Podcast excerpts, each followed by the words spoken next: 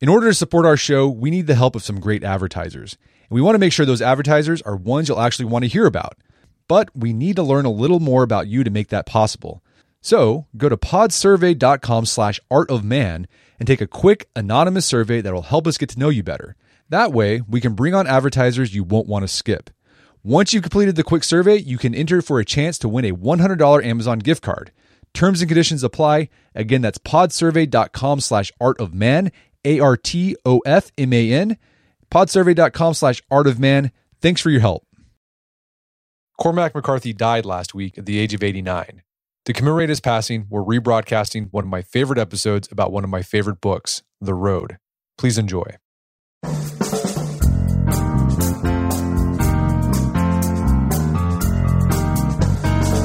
Brett McKay here, and welcome to another edition of the Art of Manliness podcast. Now, once a year, I read The Road by Cormac McCarthy. It's become this cathartic annual ritual for me. What is it about this novel that has such an impact on my soul and those of other readers? Who is the man who wrote it, and what was he trying to do with the story of a father and son struggling to survive in a post apocalyptic landscape?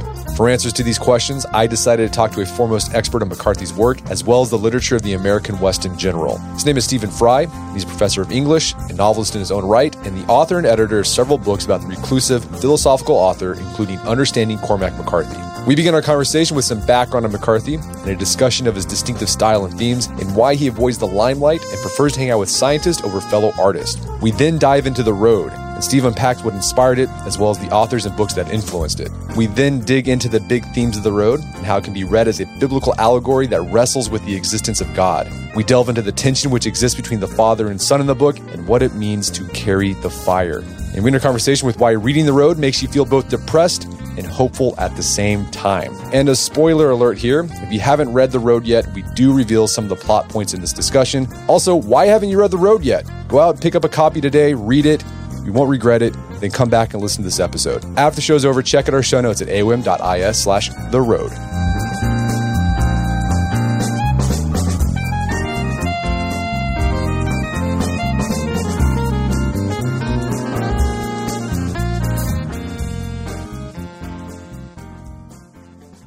All right. Steve Frye, welcome to the show.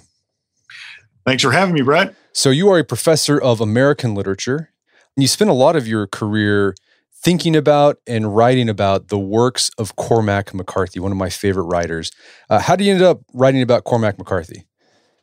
Well, you know, like a lot of folks, I encountered McCarthy first in 1992 with uh, what most of us consider his breakout novel. That is All the Pretty Horses. He won the National Book Award for that one. And at the time, I was in graduate school, finishing up my doctorate. And what I was studying in graduate school was the 19th century, the frontier novel of the 19th century.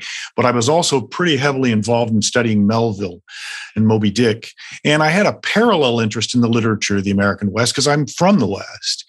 And a friend of mine just said, Hey, you know, you should read this author, Cormac McCarthy, who just won the National Book Award. So I did. I read All the Pretty Horses. And boy, I was just enraptured, certainly with the language, but also with the kind of philosophical portent and, you know, the themes that were sort of jumping out at me.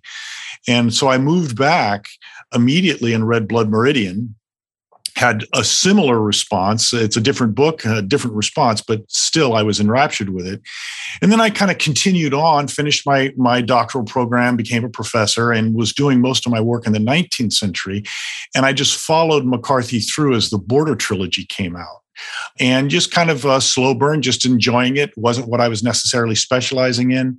But in sort of the late 90s, I went to a Cormac McCarthy panel. I presented on a Cormac McCarthy panel at the American Literature Association and met with some of the founders of the organization and sort of got involved with that group of folks and went back and read everything.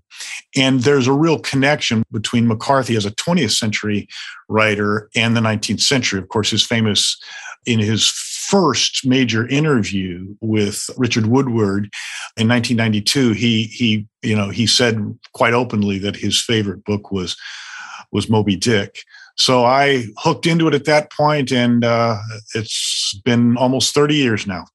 So today I'd like to focus in on one novel, The Road. But before we do, let's talk about some background on McCarthy and what he was like when as a child, as a young man, and kind of his themes and his style of writing.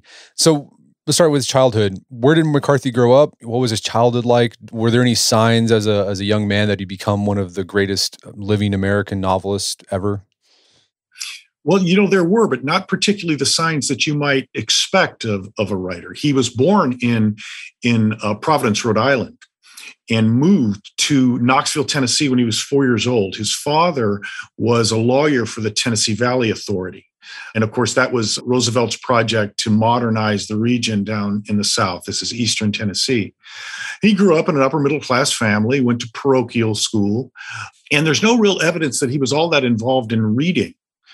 But he is quoted as saying that nobody in school really had that many hobbies, but he had all the hobbies that that you could even name and so this there was this innate curiosity that if we we look in retrospect you know could could manifest itself in all kinds of different vocations but for mccarthy that curiosity led him to reading a lot and then sort of incorporating and considering all that he's encountering as he reads in the things he writes about, particularly philosophy, theology, science, all these varied subjects.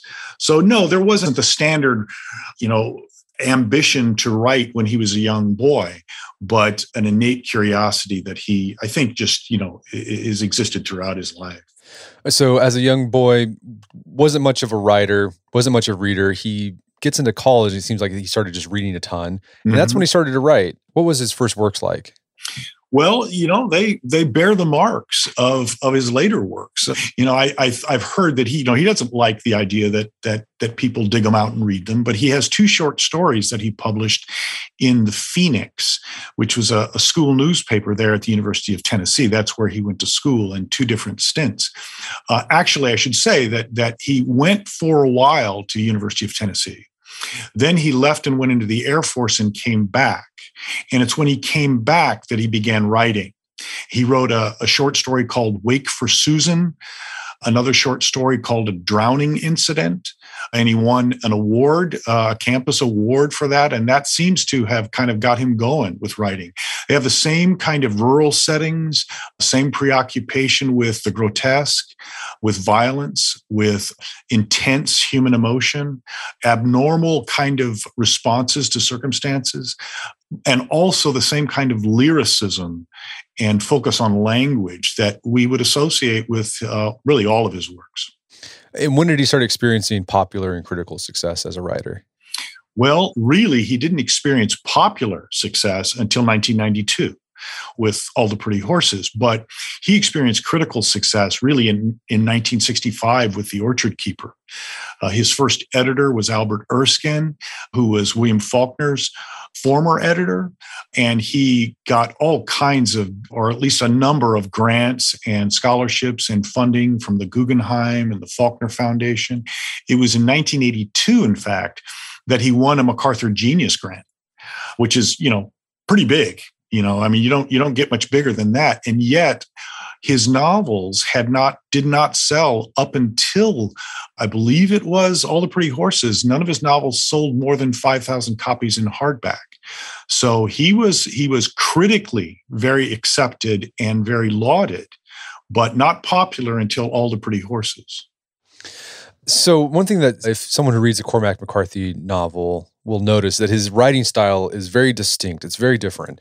For example, The Road has no quotation marks. Mm-hmm. So the dialogue is you're just reading it, but it it's it's kind of jarring at first, but then it just it feels normal and natural. Beyond that, like not using quotation marks, is there something distinct about McCarthy's writing style that you see in all of his works? And how do you think you developed that? Well, I think he developed it by reading a lot and writing a lot. That sounds glib and silly, but the fact is that's how you do it. And you said distinctive, that's it's utterly distinctive. And what characterizes it is, first of all, sometimes he's a minimalist. Sometimes his style becomes ornate. He does not use a lot of subordination. He uses a heck of a lot of parallelisms, polysyndeton, which is the linking together of of uh, independent clauses with the conjunction and. I think he derives that a lot from Hemingway and Faulkner. They both use that technique. So I think he developed it again by reading it, maybe even a kind of unconscious level, reading some of his favorite authors, but at the same time, his blending of this minimalism with very, very sometimes ornate and sometimes even obtuse language I think is very self conscious. He uses um, sometimes a very archaic vocabulary, a specialized vocabulary. And I frankly don't think he intends us necessarily to be sitting there with a dictionary. I think one of the reasons why he might, if you don't mind, Brett, what I want to do is, if I could, I'd like to read a passage to explain. Yeah, that'd be great. Perfect. Okay, good. This one, this passage comes from his second novel, which is The Orchard Keeper. And in this novel, an infant child has been left in the woods to die.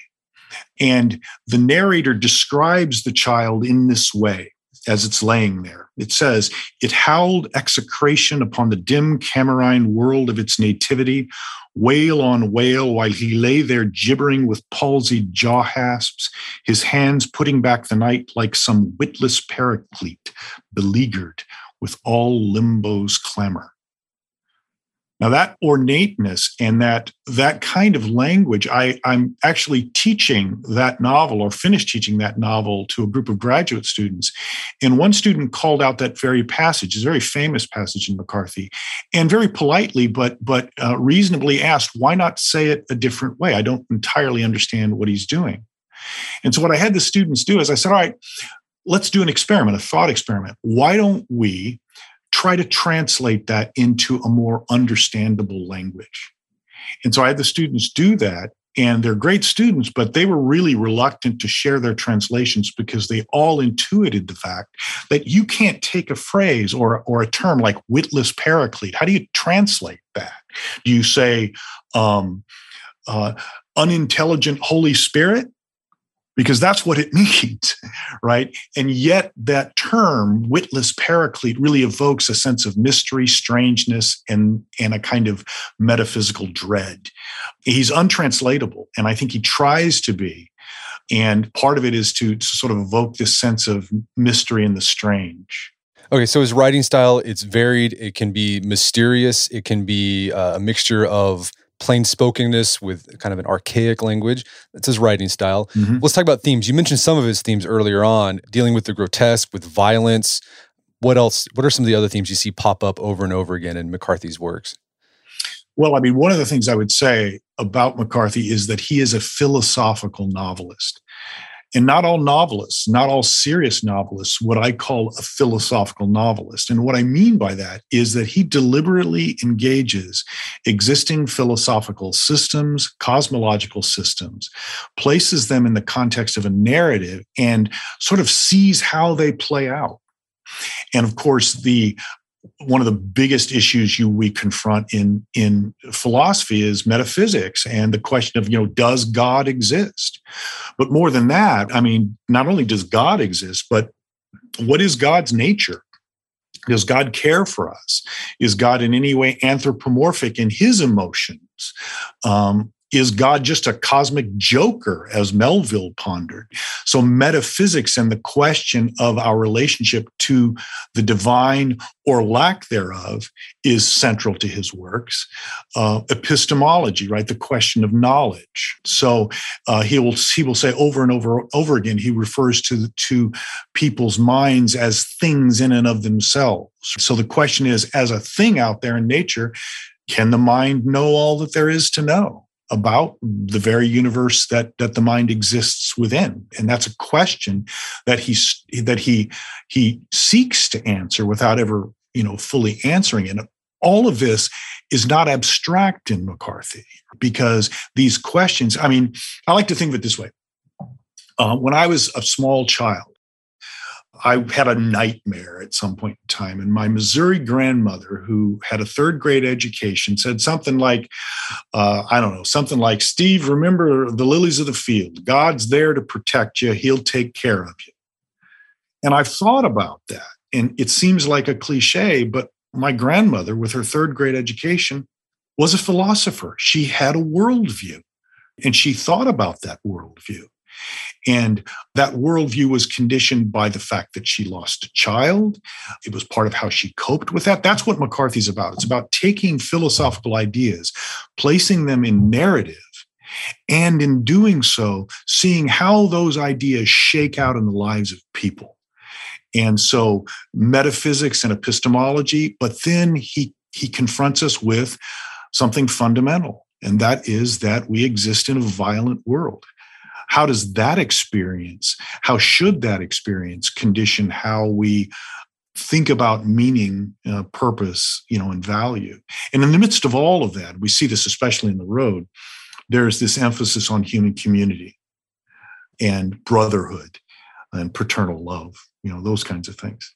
Well going back to this idea of the exploration of violence one of the things that always strikes me about mccarthy and his treatment of violence you read it and it's very jarring but at the same time you're reading you're like well there's nothing he's not really grotesque about mm-hmm. it but for some the way he's able to use language you just you feel the like in the road uh, he doesn't get really detailed in the gory details too much but you're you're left with the impression you also see this in no country for old men you're left with this impression like boy something really bad just happened and you mm-hmm. kind of you feel it viscerally mm-hmm. oh yeah that, that's true I, I think I've listened a number of times to. He's got a an interview, or he does a three way interview with Werner Herzog and another scientist. I, I, don't remember the scientist's name. Herzog was very, um, you know, very complimentary of McCarthy, almost to the point where he, he seemed, you know, politely embarrassed. But, you know, Herzog said that he something like he by his his strange, unique, and totally distinctive use of language, he sort of ascribes a world into being. So it on the one hand, you look at it and you think, well, this is not, you know, in scare quotes, um, realistic, particularly. But in a sense, it's not objectively realistic. It's not how we necessarily sort of see the world. But I think McCarthy starts to capture in these moments of violence, intense violence, how we might feel the world, right? How we might fully experience that moment beyond simple sight and and smell or taste but the sort of extrasensory psychological perceptions i think that's what he's about is sort of creating a sense of the horrific that is not simply sensory but psychological. So you mentioned his interest in epistemology and metaphysics. This some people don't know about mccarthy. He's like a he works at the santa fe institute which is sort of like this science institute What's a novelist doing at the Santa Fe Institute where they're exploring issues of science? Well, I think there was some serendipity. One, McCarthy's known for not really liking to hang out with artists or writers. He much prefers to hang out with, with scientists. When he won the MacArthur Genius Grant, he met Murray Gell-Mann, who was a founder of the Santa Fe Institute, and they became friends. And Murray Gell-Mann is a, a Nobel Prize winning physicist. So it's through that relationship that he got involved with the Santa Fe Institute, was already living in the Southwest.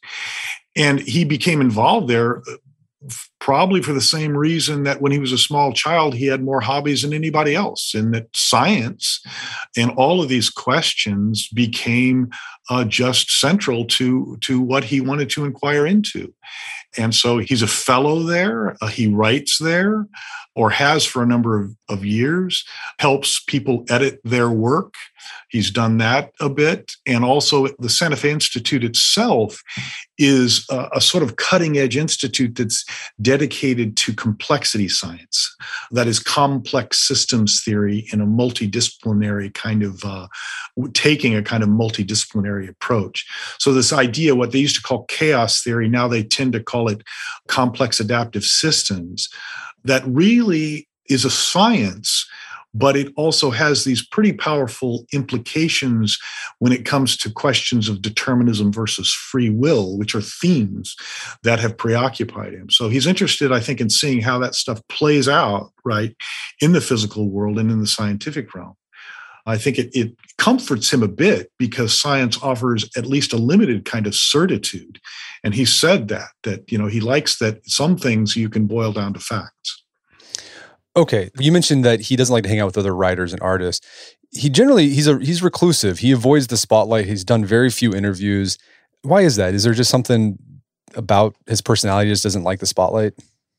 Well, anything I would say about that would be would be pretty speculative. Yeah, sure. Because because you know we don't there is no biography on him, and and uh, and and what we know we we have to sort of extrapolate a little bit from the few interviews that he's given. My sense of it though is is that it's that he's it's it's an aspect of personality. You know, some people just don't like the spotlight. Some people don't like to speak publicly. Some people just revel in that and there's a sense that he doesn't doesn't care for for that kind of celebrity but i also think that there's a strong sense that that too much celebrity and too much engagement with other people who are commenting on your work can have a corrosive effect upon the work itself. And I think my sense is that he is a consummate artist. As much as he doesn't necessarily want to hang out with other ones he's utterly uncompromising in his commitment to his art. And was you know again he was in his 60s before he really started you know making any real money at it and and yet maintained that that that commitment so yeah i do think that it's both i think it's an aspect of personality but i also think that there's there's a sense that an almost well a very practical sense that it could compromise what you're trying to do with yourself as an artist. No, that makes sense. I've noticed my favorite writers, so McCarthy, uh, Larry McMurtry, Wendell Berry, mm-hmm. they all are kind of recluse. They, they don't they don't get out in the spotlight very much. And I I, right. I wonder if it, I, am sure it's personality, but I think I wonder if also for McMurtry, if you know he just passed away this past year, right? If it was for him the same sort of thing, it, it would he didn't want it to corrupt his work in a way. Yeah. McMurtry just wanted to own a bookstore. Yeah, right. You know, in two places, and he, you know, he, you know, he was you know very popular in terms of having his novels adapted into cinema and and really fine fine films that came out of mcmurtry's work but uh, still i think there was kind of the same thing with mccarthy a sense of of uh, of i'm doing something that I, I i know what i'm doing and i i should not compromise it by too much chatter we're going to take a quick break for a word from our sponsors Wedding season is coming up, and if you are preparing for the big day, I know wedding planning can be really intimidating, but finding the perfect suit shouldn't be. Indochino makes it easy to get a fully customizable suit right from your home. Don't just wear any suit on your big day, wear a custom made to measure suit. Suits start at just $499, which is about the same price you'd pay for an off the rack suit at a department store. And they've also got custom made to measure shirts starting at just $89. So I've talked about my Indochino suit on the podcast before. They've been a long time podcast sponsor. It's navy blue. The measuring process was super easy. They got these video guides you follow. You'll need another set of hands to help you out with that. But the really fun part is customizing it. Got to customize how I wanted the lapels on the jacket, the pockets, the lining. I went no pleats on the pants on this suit. A lot of fun. And then in a few weeks, you have a made to measure custom suit sent directly to your door. When planning your wedding, get a suit as unique as you with Indochino. Go to Indochino.com and use code manliness to get 10% off any purchase of $399 or more. That's I N D O C H I N O.com, promo code manliness. If you're like my family, we're getting to the busy part of the year. Spring sports are happening, a lot of after school activities. So sometimes planning and cooking dinner just don't have time for that. That's where Factor Meals comes in. With Factor, you get fresh, never frozen meals that are chef crafted, dietitian approved, and ready to go in just two minutes. With Factor, you get restaurant quality meals that are ready to heat and eat whenever you are. No prepping, no cooking, no cleanup needed. It's also less expensive than takeout, and every meal is dietitian approved to be nutritious and delicious. So we've been using Factor meals in the K household for a while now. There's a lot of reasons why we like them. First off, the food tastes great. Last week I had creamy pesto pork chop with spinach, cauliflower rice, roasted green beans. Tasted fantastic. But the big selling point, it's easy. There's no cooking, there's no cleaning up. It's great for those nights when you're busy and you don't have much time uh, to to take care of dinner and you don't want to do takeout because you feel gross after takeout. If you'd like to try Factor Meals, head to factormeals.com slash manliness50 and use code manliness50 to get 50% off. That's code manliness50 at factormeals.com slash manliness50 to get 50% off. Check it out today and make sure to check out the creamy pesto pork chop. It's really good. Daylight saving time is starting up again. The goal of this is to give us more daylight from March through November. By setting our clocks forward, it may feel like there are more hours in the day, but if you're hiring, it doesn't necessarily help you find qualified candidates for your roles any sooner. There is only one way to do that ZipRecruiter. And right now you can try it for free at ziprecruiter.com slash manliness. ZipRecruiter works around the clock to help you find qualified candidates. Once you post your job on ZipRecruiter, they send it to 100 plus job sites so you can reach more of the right people. ZipRecruiter smart technology also quickly scans thousands of resumes to identify people whose skills and experience match your job. Spring forward with a new hiring partner, ZipRecruiter, and find top talent sooner. See why four out of five employers who post a job on ZipRecruiter get a quality candidate within the first day. Just go to this exclusive web address to try ZipRecruiter for free. ZipRecruiter.com slash manliness. Once again, that's ziprecruiter.com slash manliness. ZipRecruiter, the smartest way to hire. Picture that thing you've always wanted to learn. All right, you got that in your head? Now picture learning it from the person who's literally the best at it in the world. That's what you get with Masterclass. This year, learn from the best to become your best with Masterclass. Masterclass offers over 180 world class instructors, and many of these instructors are former AOM podcast guests. You can learn negotiation from Chris Voss, leadership skills from Jocko Willink, how to master your habits with James Clear. Plus, every new membership comes with a 30 day money back guarantee, so there's no risk. So recently I went through the masterclass on negotiation with Chris Voss. A lot of useful information in there. Talked about the value of knowing a negotiation, how to use your body language and speech patterns to get your best out of a negotiation. Very well done. I really enjoyed it and got a lot out of it. Right now, listeners of our podcast can get an additional 15% off an annual membership at masterclass.com slash AOM. Get 15% off right now at masterclass.com slash AOM. Masterclass.com slash AOM. Check out the masterclass on negotiation with Chris Voss. And now back to the show. All right, so let's dig into The Road because this is my favorite novel. And I think it's a great, if you have never read Cormac McCarthy, it's a great one to start out with. It's, um, it, it, made it was turned into a movie. It came out in 2006 general plot is that it's there's a nameless father and a nameless son traveling through a post-apocalyptic landscape in America, somewhere in the southeast, and they're just trying to survive. Do we know what inspired McCarthy to write The Road? Was there something that happened to him? Well, he tells us actually in his one TV interview, and if I'm recalling it, I think I'll get the outlines of it pretty pretty correct. Uh, that he was with his his young son at the time. He had a son late, John Francis, who was probably eight or ten years old at the time, and he was in a hotel with his son, who was sleeping on the bed. And McCarthy says he was looking out the window late at night, and he imagined what the world might look like 50 or 100 years from at that moment and uh, that I, I think you know standing between his son and that idea inspired the road which he wrote fairly quickly it didn't take him that long so that moment is part of what inspired him but i think clearly what what inspired him at, at a deeper level is is having his second son at that age in a time when it seemed to have a pretty pretty profound impact on him. And and how is the road similar to McCarthy's previous works, and, and how is it different?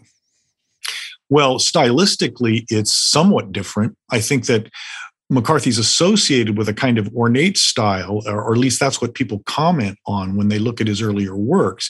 If you look at those works, you see a kind of minimalism there too in different places.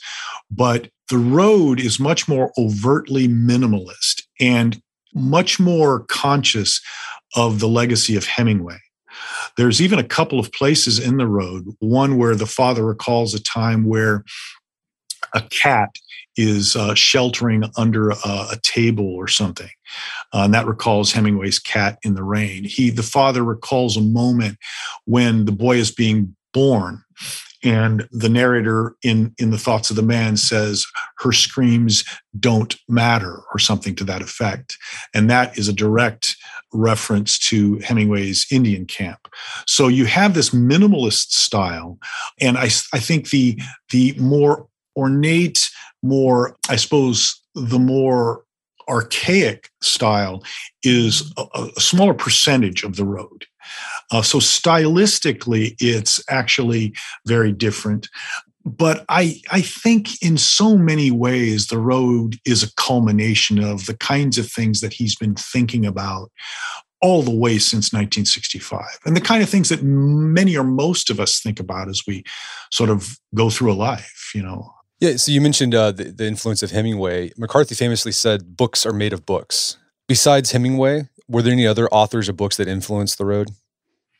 Well, of course, McCarthy in general, his favorite book is is Moby Dick, which he reads quite consciously, uh, or, or I think quite often. But I think, and, and f- many folks haven't talked about this, McCarthy mentions his admiration for Dostoevsky. And we have to remember that The Road was written roughly at the same time that McCarthy wrote The Sunset Limited, that is his play. And Dostoevsky, of course, was a, an Orthodox Christian writer, but coming out of an existential tradition. And I think that the brothers Karamazov is a pretty direct influence on the road. And in the brothers Karamazov, you have two brothers that that debate the existence and the nature of God. Ivan, the atheist, says he will not believe as long as one child suffers. Uh, and Alyosha really doesn't have a response to that except to try to live a good life. And I think that basic question, that basic dynamic and concern is at the center of this novel, which is very much about a child who is suffering. You know? So, yeah, Dostoevsky and the brothers Karamazov, I think in particular. So, let's talk about themes. What do you think are the big themes in The Road? Well, I think it's a book about uh, that's asking that fundamental question: Does God exist? If God exists, what is my relationship to Him? I think, and, and I should credit a friend of mine and a fellow scholar, Allen Josephs, who wrote an article called "The Quest for God in the Road." He, he published it in a, a collection of essays that I edited, the Cambridge Companion to Cormac McCarthy, and he actually teases out all of the references to God and to godlessness and demonstrates through this detailed textual analysis that the novel weighs in a way that other McCarthy works don't, weighs in the direction of a belief in not only God, but something on the order of a Christian God that is beneficent. And I think struggling with that question and tentatively resolving that question very tentatively is, I think, the central theme that is about. And the thing of it is that McCarthy's unsentimental about the question. And when I say that, I mean that oftentimes when people grapple with or veer toward belief, they veer in the direction of a kind of sentimental conception of the divine. And that's not McCarthy. I think these these questions, can we find hope in a, in a world that all we have to do is look at CNN to see McCarthy's world, right? We see violence everywhere. And in the context of that, is it reasonable to, to be hopeful about human existence and the human experience? And I think McCarthy wants to ask that question in this novel, but he says, you know, if you're going to find hope, and I think he does, you have to find it after you have immersed yourself in an abyss. And if you find hope there, then it's a stalwart hope indeed. And that ultimately is, I think, how the novel plays out. Again, tentatively, and some disagree with me, and there's different ways to read it, but that's how I read it, moving in the direction of a kind of Christian existentialism in a way. It's kind of Kierkegaardian in a way. Yes, exactly. Yeah. Exactly. Oftentimes, the road has been compared to a biblical allegory because it's it's uh, but biblical in that tradition of biblical. It, it's it's exploring these big questions of of of existence, human existence, whether God exists, but it's also there's violence mixed in with it. Mm-hmm. Maybe off the top of your head, what are some examples, like very obvious examples of biblical references that we see pop up in the road?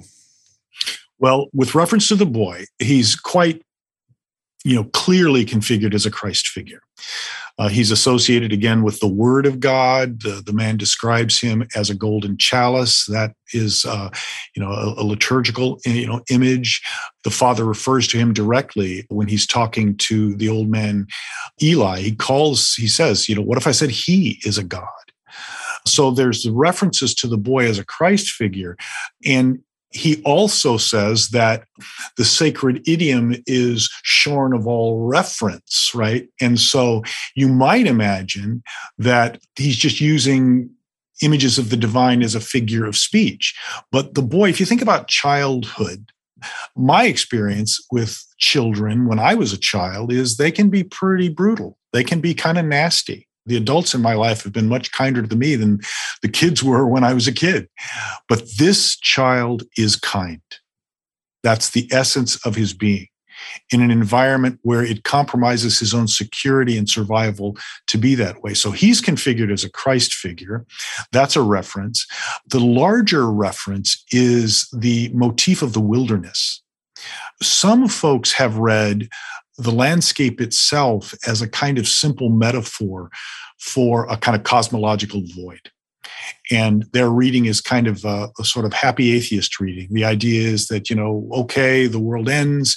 We exist in a meaningless universe, but we can have a experience a kind of contingent meaning in the relationships we have with people. And you know, I don't want to want to just absolutely dismiss that reading. I think it's there, but I do think that you shouldn't read the landscape as a simple metaphor. He's reading it typologically. It is the same kind of wilderness that you find in the Old Testament where the Israelites are tested by God in a desert Uh, before they're delivered ultimately to their mission and to their understanding of their role in the world. And the same thing that Christ experiences in the wilderness when he goes for 40 days and 40 nights, where he's quite literally tempted by Satan. Here you have the man being tempted by this character, Eli, who tries to tempt him into hopelessness, a kind of Satan figure. So the boy is Christ figure, all of this kind of liturgical and Eucharistic imagery, and also this broad leitmotif of the wilderness that I think should be read typologically. No, there's a great example of the boy being a Christ figure. So there's this scene. I'm gonna I'll read the dialogue here. Sure. It's the father's talking to the boy. It says the man squatted and looked at him. I'm scared, he said. Do you understand? I'm scared. The boy didn't answer. He just sat there with his head bowed, sobbing. You're not the one who has to worry about everything. The boy said something, but he couldn't understand him. What, he said. He looked up, his wet and grimy face. Yes, I am, he said. I am the one. Uh, the I am the one is the, the Christ reference. Well, you understand that, Brett, because you read it precisely as it needs to be read. Okay. And that is the emphasis on the final statement I am the one, right? You placed a real emphasis on that. Uh, and and I, I suppose you don't have to do that. But for example, and you know, I, I like some things about the cinematic adaptation, but there's things I don't like about it. And in that adaptation, Hillcoat had the boy say, I am the one, okay? Instead of the more portentous, I am the one, right? Ending on one is you're right about that. That's a point where where he's you know announcing himself not in an arrogant way not even in a in a in a fully aware way. He's not saying i'm god but he is saying i'm playing the role of a kind of christ in a decimated world and that is i'm trying to bring peace to it and benevolence. Well after the, you finish the i mean have you been able to figure out you know mccarthy's view on god? Well i take him at his own word in other words, McCarthy said when he was uh, interviewed about the road, he said, uh, you know, when he was asked, you know, have you got the whole God thing figured out? He said, well, it, it depends upon what day you ask me. He said, I think it's good to pray. You don't have to have a clear idea of who or what God is to pray. You might even be quite doubtful about the whole business. I think that McCarthy's content to be doubtful. He says in a later interview, he said that, that he has a great admiration for the spiritual view of life. He said, he's asked, uh, is the God in the road the God you encountered when you were in Catholic school? And McCarthy said, it may be. But he associates spirituality with being decent and with being ethical. And he says that in the same interview. He wants to be a more spiritual person in order to be a better person. So I do think McCarthy's content to sort of embrace what is genuinely our ethical, our existential condition, which is we simply don't know the answer to that question in any kind of a solid or empirical way.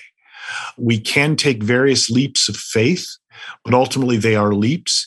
And he's content to, to rest in that uncertainty, but he has a real sympathy for a theistic view of the world. Now, again, he experiments with ideas, and I think he's experimenting with a kind of Christ, Christian existentialism in The Road, but he's experimenting with Gnosticism in, in Blood Meridian and other things and in other books.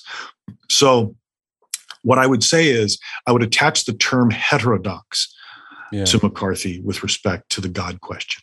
Well, and it seems too something he does with this book is that he he finds the divine in the relationship between the father and the son. And it's almost this relationship between the father and son. It's almost a it's a materialist spirituality.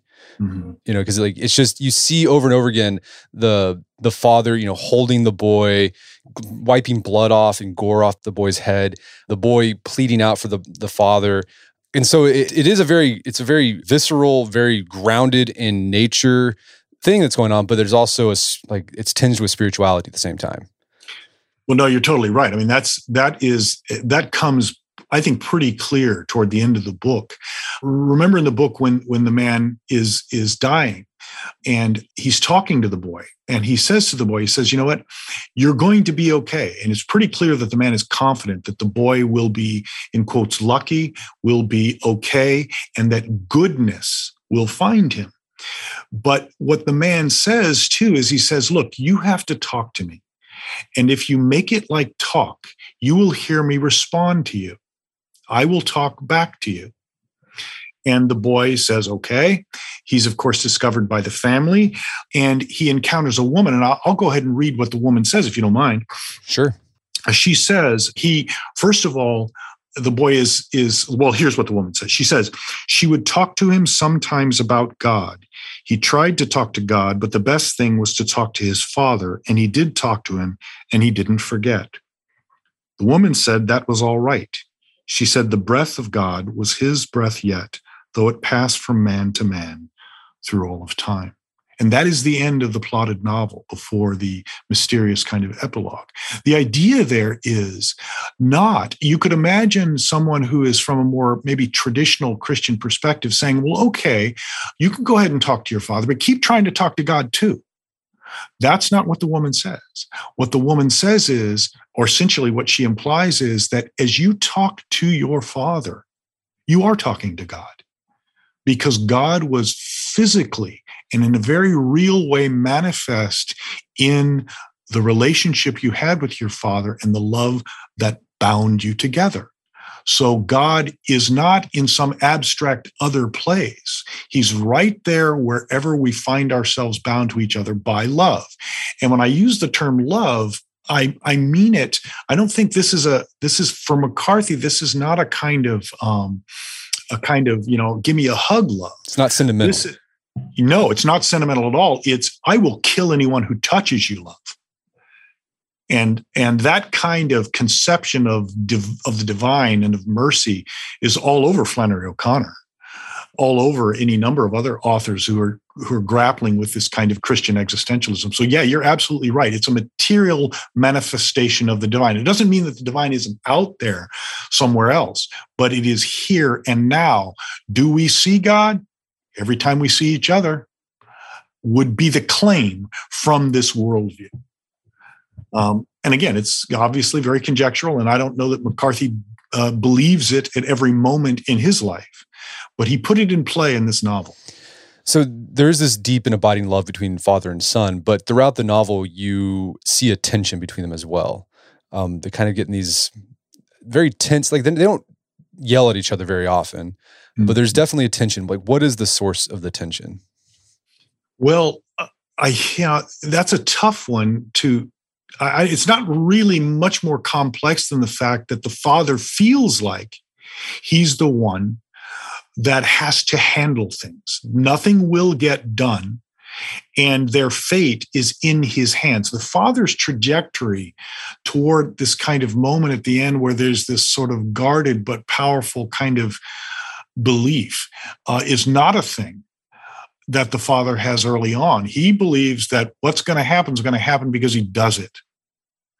The boy believes that they have a deeper and greater responsibility to do what's right outside of the survival impulse. And that's, you know, that's part of McCarthy's sort of grappling with post-Darwinian things. You know, what kind of responsibility do we have when all the strictures of civilization are stripped away? Does that responsibility remain? And for the boy, it does. And that's, I think, the source of their tension.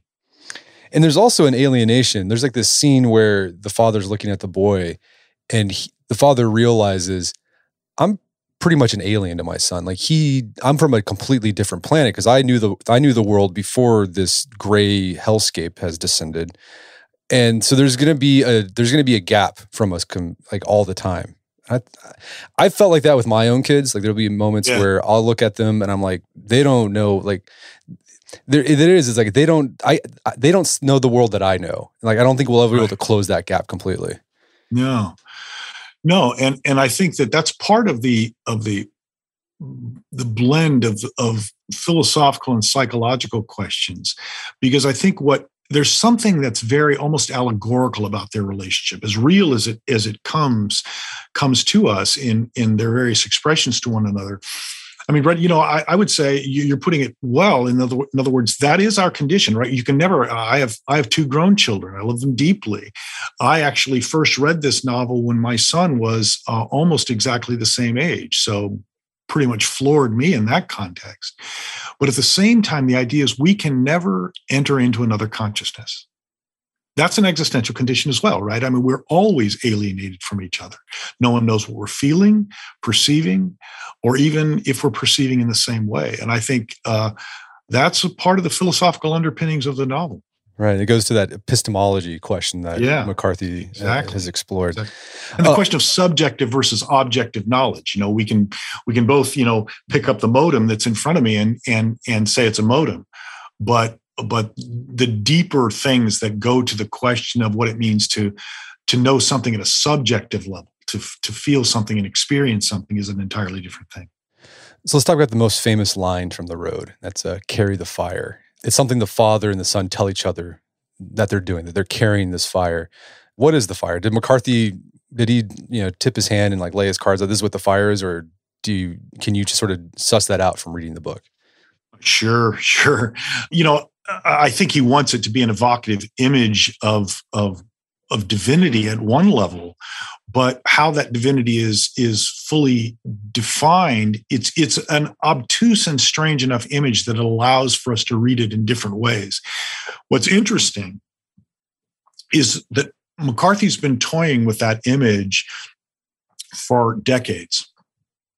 It appears all the way back in some of his earliest novels but it really appears, and there's a kind of a through line that appears with the epilogue to Blood Meridian.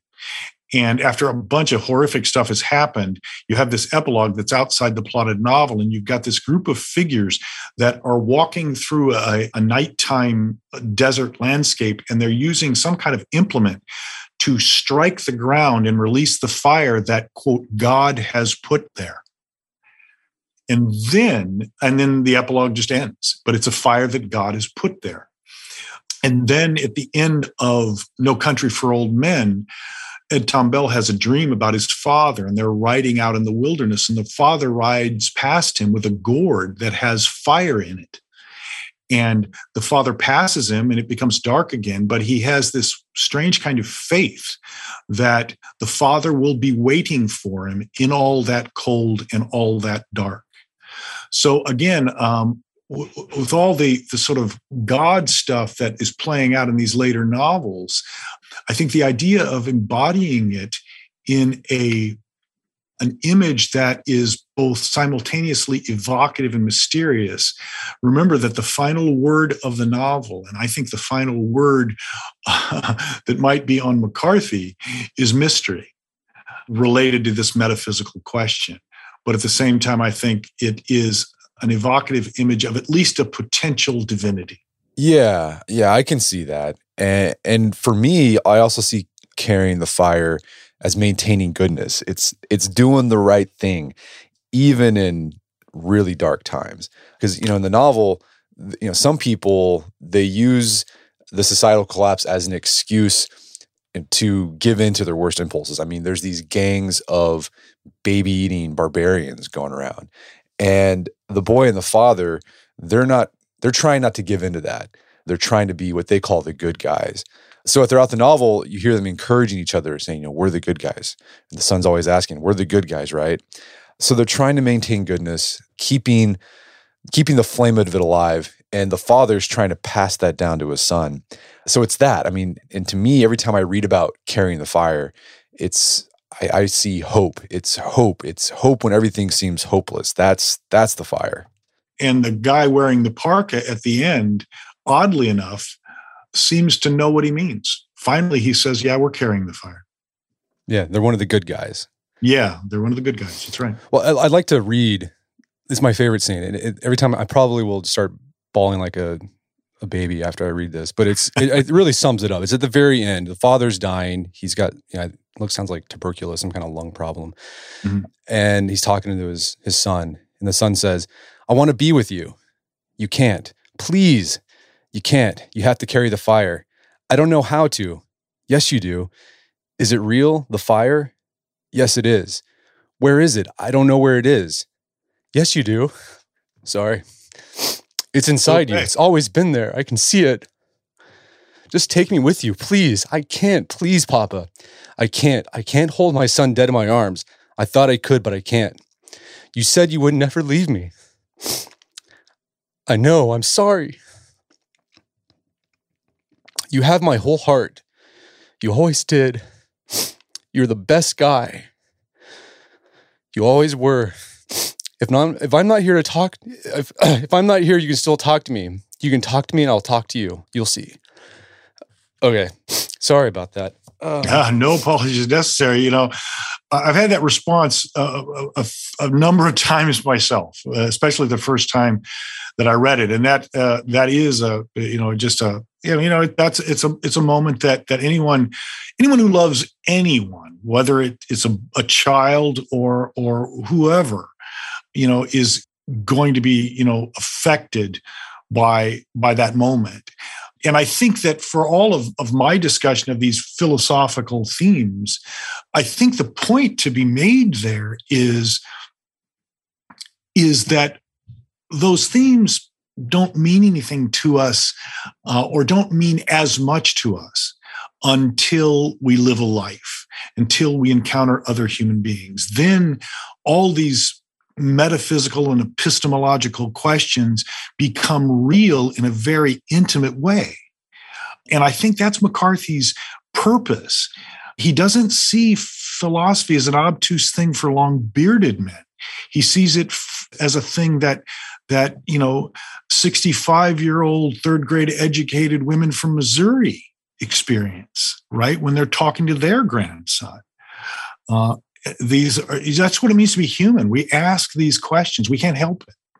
And we have these kinds of experiences, right? So it's yeah, that's a very human moment. No apologies necessary. No, yeah, the, the, you're the best guy. That's the part that just because that's what yeah. I call my, that's what I call my son. It's my little yeah, guy. Yeah. So what is it about the I I read this probably once a year. I every time I read it, I bawl at that part. I start mm-hmm. crying.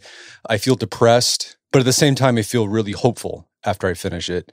What do you think is going on there? What do you think McCarthy's ultimate message is with this book? Well, in, in, I think that you're feeling depressed. I think for for reasons that are that are are in some sense uh, common to everyone, and that is that McCarthy creates a world that very well could come into being. And it could come into being because we're struck by a meteor. It could come into being because we don't take care of the world ourselves. Uh, we don't know what caused the cataclysm, but it's a it's a potentiality that is there, and that's that makes us sad. That makes us depressed. But what's hopeful, I think, in it, and why I consider it a tremendously well, not tremendously hopeful book, but a hopeful book. There's a kind of circumscribed hope, is that we all carry the fire. We all care for one another. We all are capable of committing to one another. We're all capable of, of going on, even when it absolutely makes no sense to in this particular you know uh, situation mccarthy himself said what he wants us to take away from this novel is that we should be grateful for what we have and i think you might feel positive when you read that book because you probably almost Im- immediately look around at the things that you have and you say, uh, thank whatever, maybe God, maybe circumstance, but I'm grateful. And what it's a it's a gratitude that's not abstract. It's a very yeah. visceral gratitude. And I think, again, exactly. that goes back to McCarthy's materialist, I guess, framework that he might have. Sure, sure. Yeah, yeah, absolutely. It's not, and that's his point: is to take ideas that articulated by philosophers remain abstract and to put them into play in human lives. Well, Steve, this has been a great conversation. Thanks for listening to me blubber like a baby. That's uh, okay. but uh, where can people go to learn more about the book and your work, or but just what your your work in general? I work in general. Well, I have a website, stevenfrye.org with a V, not to be confused with the British comedian. I have, uh, so, you know, I invite folks to visit that where most of, of what I've done in book length form is there. I have a couple other books on McCarthy edited collections. One is the Cambridge Companion to Cormac McCarthy, the other is Cormac McCarthy in Context, again, both by Cambridge University Press. I also edited the Cambridge Companion to the Literature of the American West. And recently, I've also published a novel called Dogwood Crossing. It's a frontier novel and a family saga set in 1798, just before the Louisiana Purchase. Uh, it's about a family that travels from North Carolina to Missouri and all that that entails. Uh, Kirkus called it, Kirkus Reviews called it engaging, melancholy, and chilling. So if that appeals to folks, I encourage them to give it a look. If you like McCarthy, then you'll like you'll like Dogwood Crossing. well, Steve, this has been a great conversation. Thanks so much for your time. It's been a pleasure. Thank you very much, Brad. I appreciate it. My guest today was Steven Frye. He's the author of several books about the works of Cormac McCarthy, including Understanding Cormac McCarthy. He's also got a novel out, Dogwood Crossing, all available on Amazon.com. Check that out. Also, you can learn more information about his work at his website, stevenfrye.org. And check out our show notes at aom.is slash the road, where you find links to resources where we delve deeper into this topic.